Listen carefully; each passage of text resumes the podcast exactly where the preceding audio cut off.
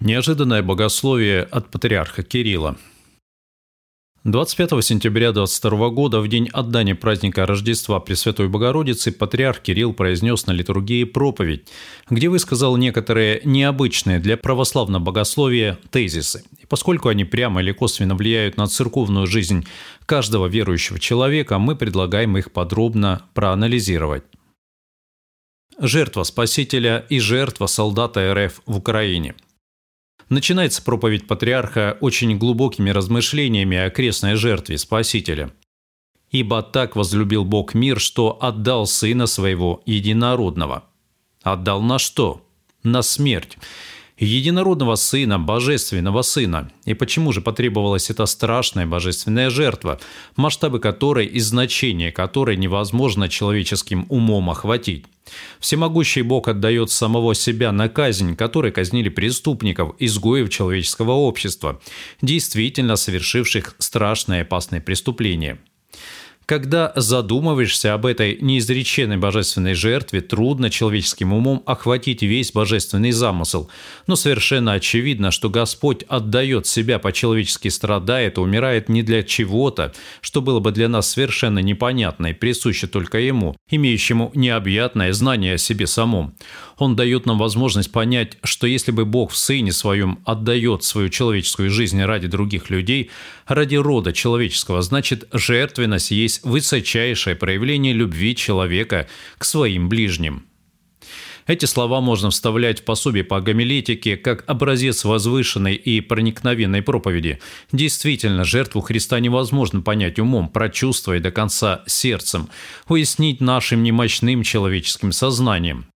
Действительно, мы должны идти за Христом и делать то, чему Он нас учил и словом, и своей жизнью.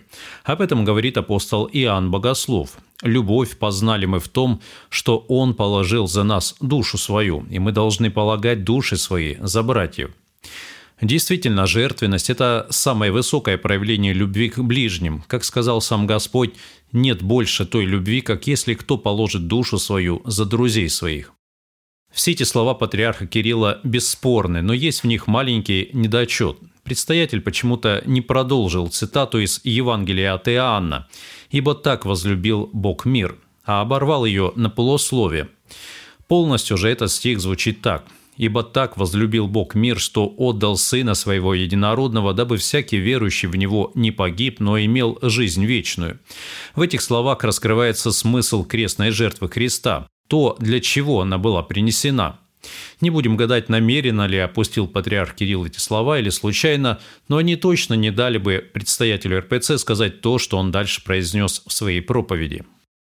А дальше он начал сравнивать жертву Христа с действиями солдат РФ в Украине. Дословно патриарх сказал следующее. Церковь осознает, что если кто-то, движимый чувством долга, необходимостью исполнить присягу, остается верным своему призванию и погибает при исполнении воинского долга, то он, несомненно, совершает деяние равносильное жертве. Он себя приносит в жертву за других. Но насколько правомерны подобные сравнения? Ведь Христос был распят, чтобы люди наследовали жизнь вечную, чтобы они могли войти в Царство Божие, затворенное грехопадением. А ради чего воюют российские солдаты в Украине? Что и кого они защищают? Ведь 24 февраля не украинские войска вторглись на территорию РФ, не украинские ракеты разрушают мирные российские города.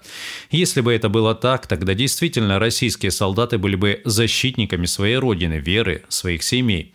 Однако правда заключается в том, что России и ее жителям ничего не угрожает – это пригороды Киева, а не Москвы, стоят в развалинах. Это в Украине рушатся дома, погребая под своими обломками ни в чем не повинных людей. Это в Украине родители плачут над телами своих убитых детей. Спаситель добровольно дал себя распять на кресте. Он есть агнец, закланный от создания мира. Он никого не убил, ни у кого ничего не украл. Он никому не сделал зла, никого не лишил крова и не заставил бежать от себя, спасаясь от смерти. А что делают российские солдаты в Украине? То же, что и любые другие в захватнических войнах. Убивают и разрушают. Но в чем же жертвенный подвиг российских военных? Ради чего они отдают свои жизни? Ведь по разным оценкам в Украине погибли уже десятки тысяч российских солдат. У каждого из них есть жены, дети, родители, родственники. Каждый погибший – это трагедия для очень многих людей. Согласны ли они с такой жертвой? Да и в чем эта жертвенность? Патриарх Кирилл пытался ответить на этот вопрос еще в начале войны. Мы вступили в борьбу, которая имеет не физическое, а метафизическое значение. Так сказал он на проповеди в прощенное воскресенье 6 марта 22 года.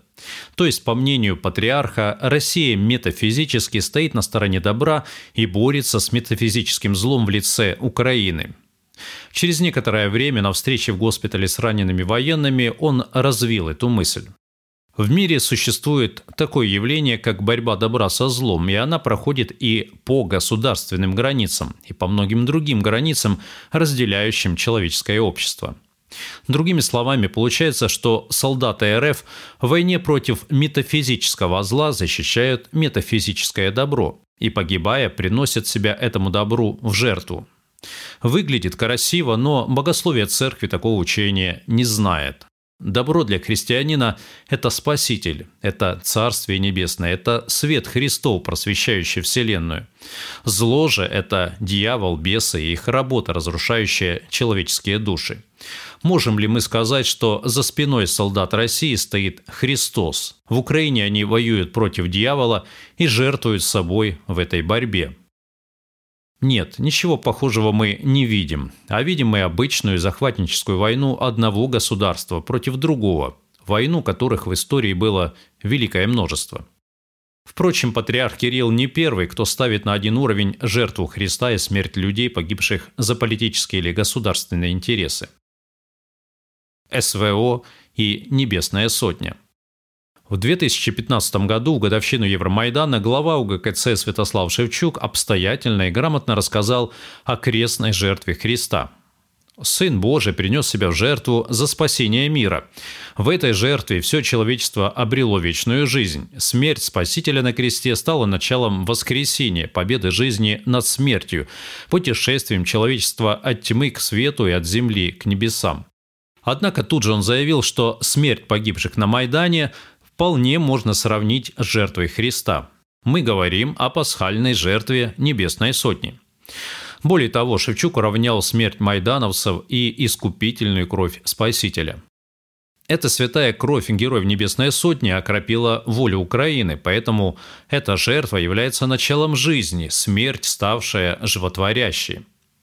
К сожалению, сложно не провести некоторых параллелей между словами Шевчука о Небесной Сотне в 15 году и проповедью патриарха Кирилла о солдатах СВО в 22 Оба они говорят о величии жертвы Христа, и оба считают, что смерть людей, погибших в войне или госперевороте, вполне с ней сравнима. Впрочем, патриарх пошел еще дальше, сказав, что с погибшего солдата РФ в Украине снимаются грехи, он себя приносит в жертву за других, и потому верим, что эта жертва смывает все грехи, которые человек совершил. Смывает ли смерть на войне грехи? Церковь учит, что грехи смывает исключительно покаяние, а не смерть за правое дело. Более того, если солдат на войне совершает убийство, то он в этом покаянии особо нуждается, поскольку совершает смертный грех. Святитель Василий Великий Убийства, совершенные на войне, наши отцы не считали убийствами. По-моему, они хотели наделить прощением тех, кто воевал во имя благоразумия и любви. Но, возможно, им, воинам, надо посоветовать воздерживаться от причастия всего на три года, так как у них нечистые руки. Это правило Василия Великого не содержит повеления, а только совет, однако оно использовалось в качестве руководства по решению вопроса о допущении вернувшихся войны солдат к причастию. Канонист XIII века Матфей Властарь в комментарии на это правило пишет Необходимо, чтобы и проводящая жизнь в сражениях, и обогряющие свои руки в крови на племенников прежде очистились врачевством покаяния и огнем его попалили соединенным с таковым занятием скверны и таким образом приступили к таинствам нового Адама. Святитель Василий Великий в другом своем правиле пишет, что как воины, причем речь о защите, так и разбойники имеют одно и то же намерение – убивать. Совершенно так же вольное и всем никакому сомнению не подлежащее есть то, что делается разбойниками и в неприятельских нашествиях, Ибо разбойники убивают ради денег, избегая обличения в злодеянии, а находящиеся на войне идут на поражение сопротивник сопротивных с явным намерением не страшите, не же вразумите, но истребите он их. Более того, святитель Василий говорит, что даже тот человек, который убил разбойника, защищаясь от нападения, является виновным и должен понести эпитемию. Разбойников, взаимно поражающие ощеницу церковном служении, да будет отлучаемые от причастия святых тайн, аще же клирики да не зложатся со своей степени, ибо речено «всяк приемший меч, мечем погибнет». Как видим, убийство врагов церковь рассматривает как грех, который нужно врачевать покаянием, даже в случаях, когда человек защищает свою страну, своих близких, на войне или от нападения разбойников. А уж убийство в захватнической войне, думается, нуждается во врачевании тем более. Его можно рассматривать лишь как отягчающее обстоятельство. И нигде в священном предании мы не встречаем утверждения, что смерть на войне смывает с человека грехи. Впрочем, попытки утвердить в православии подобные богословские нормы встречались, правда, по инициативе правителей. В X веке византийский император Никифор Фока, который вел многочисленные войны, потребовал от церкви в качестве мотивирующего средства для своих солдат утвердить новый догмат об автоматическом причислении к лику святых воинов, падших на войне. Однако Константинопольский патриарх и Синод решительно отказали ему, сославшись на правила Василия Великого. Такое поведение священноначалия выглядело крайне непатриотичным с точки зрения империи и самого императора. Кроме того, византийские архиереи рисковали накликать на себя гнев жестокого правителя, привыкшего к исполнению своей воли. Однако тогда правда Божия оказалась для них важнее внешних обстоятельств и угроз. О богословии шахидов – Проповедь патриарха Кирилла уже нашла отклик в православии. Епископ финляндской архиепископии Фанара Арсений Хейкинен заявил, что слова представителя РПЦ больше подходят мусульманскому лидеру, поскольку именно в исламе распространено учение, согласно которому погибших на войне обещано прощение грехов и место в раю. Подобная критика прозвучала в адрес патриарха и от митрополита Мессинийского Хризостома, Элладская церковь, который заявил о сходстве с идеологией джихадистов. Неприятно говорить, но подобные колкости греческих иерархов имеют все основания. Цитата из книги «Религия. Энциклопедия». Согласно мусульманству, шахид утверждает свою веру собственной смертью в войне против неверных. Ему гарантирован рай, куда он попадает, минуя испытания в могиле и в мусульманском чистилище, поэтому он не нуждается в омовении перед погребением. Ему прощаются все земные грехи. В раю он получит высокое положение вблизи трона Аллаха. Напомним цитату патриарха.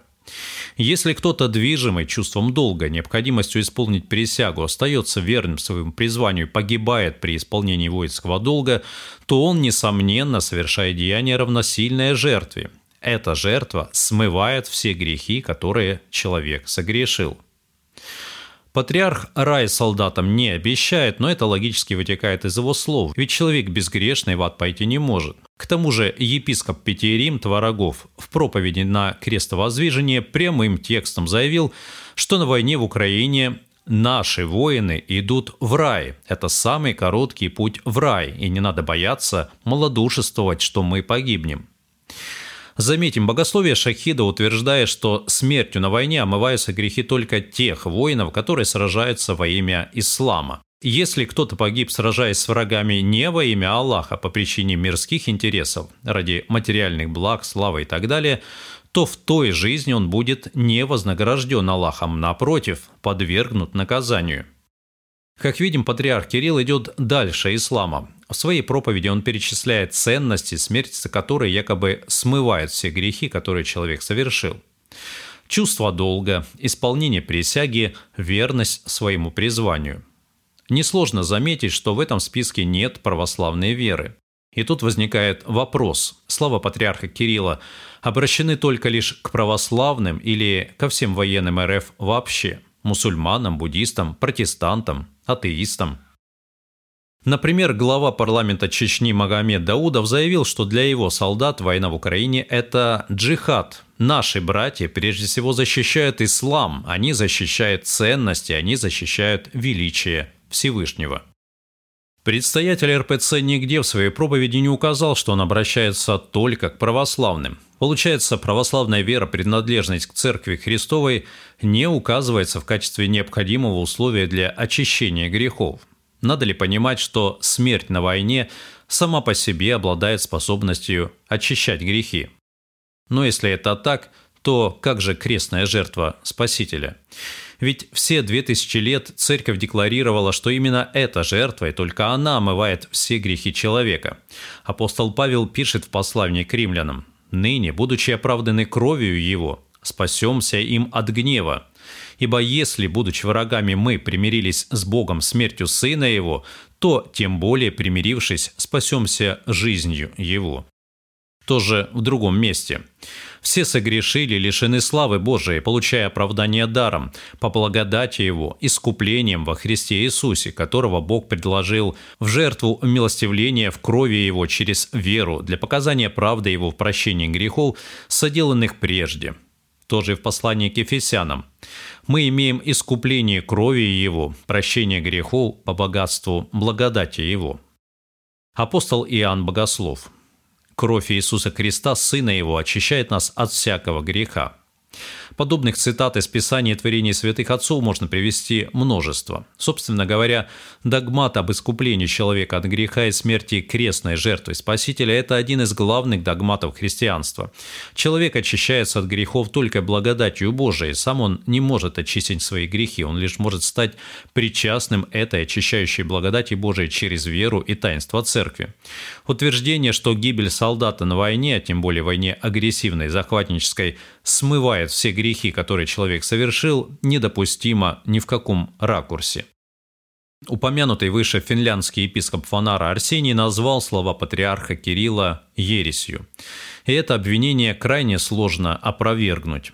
Оно гораздо серьезнее нападок на главу РПЦ по поводу ереси русского мира. Русский мир – это общественно-политическая теория, которую в лучшем случае можно назвать околоцерковной, но она не затрагивает догматическое учение церкви и потому не может рассматриваться в категориях «ересь-не ересь». Более подробно об этом в статье о трибунале над патриархом Кириллом. А вот богословие шахидов – это изменение основополагающего учения церкви о спасении и очищении грехов. И особо опасно, что такие слова патриарха могут стать призывом к действию для сотен тысяч людей.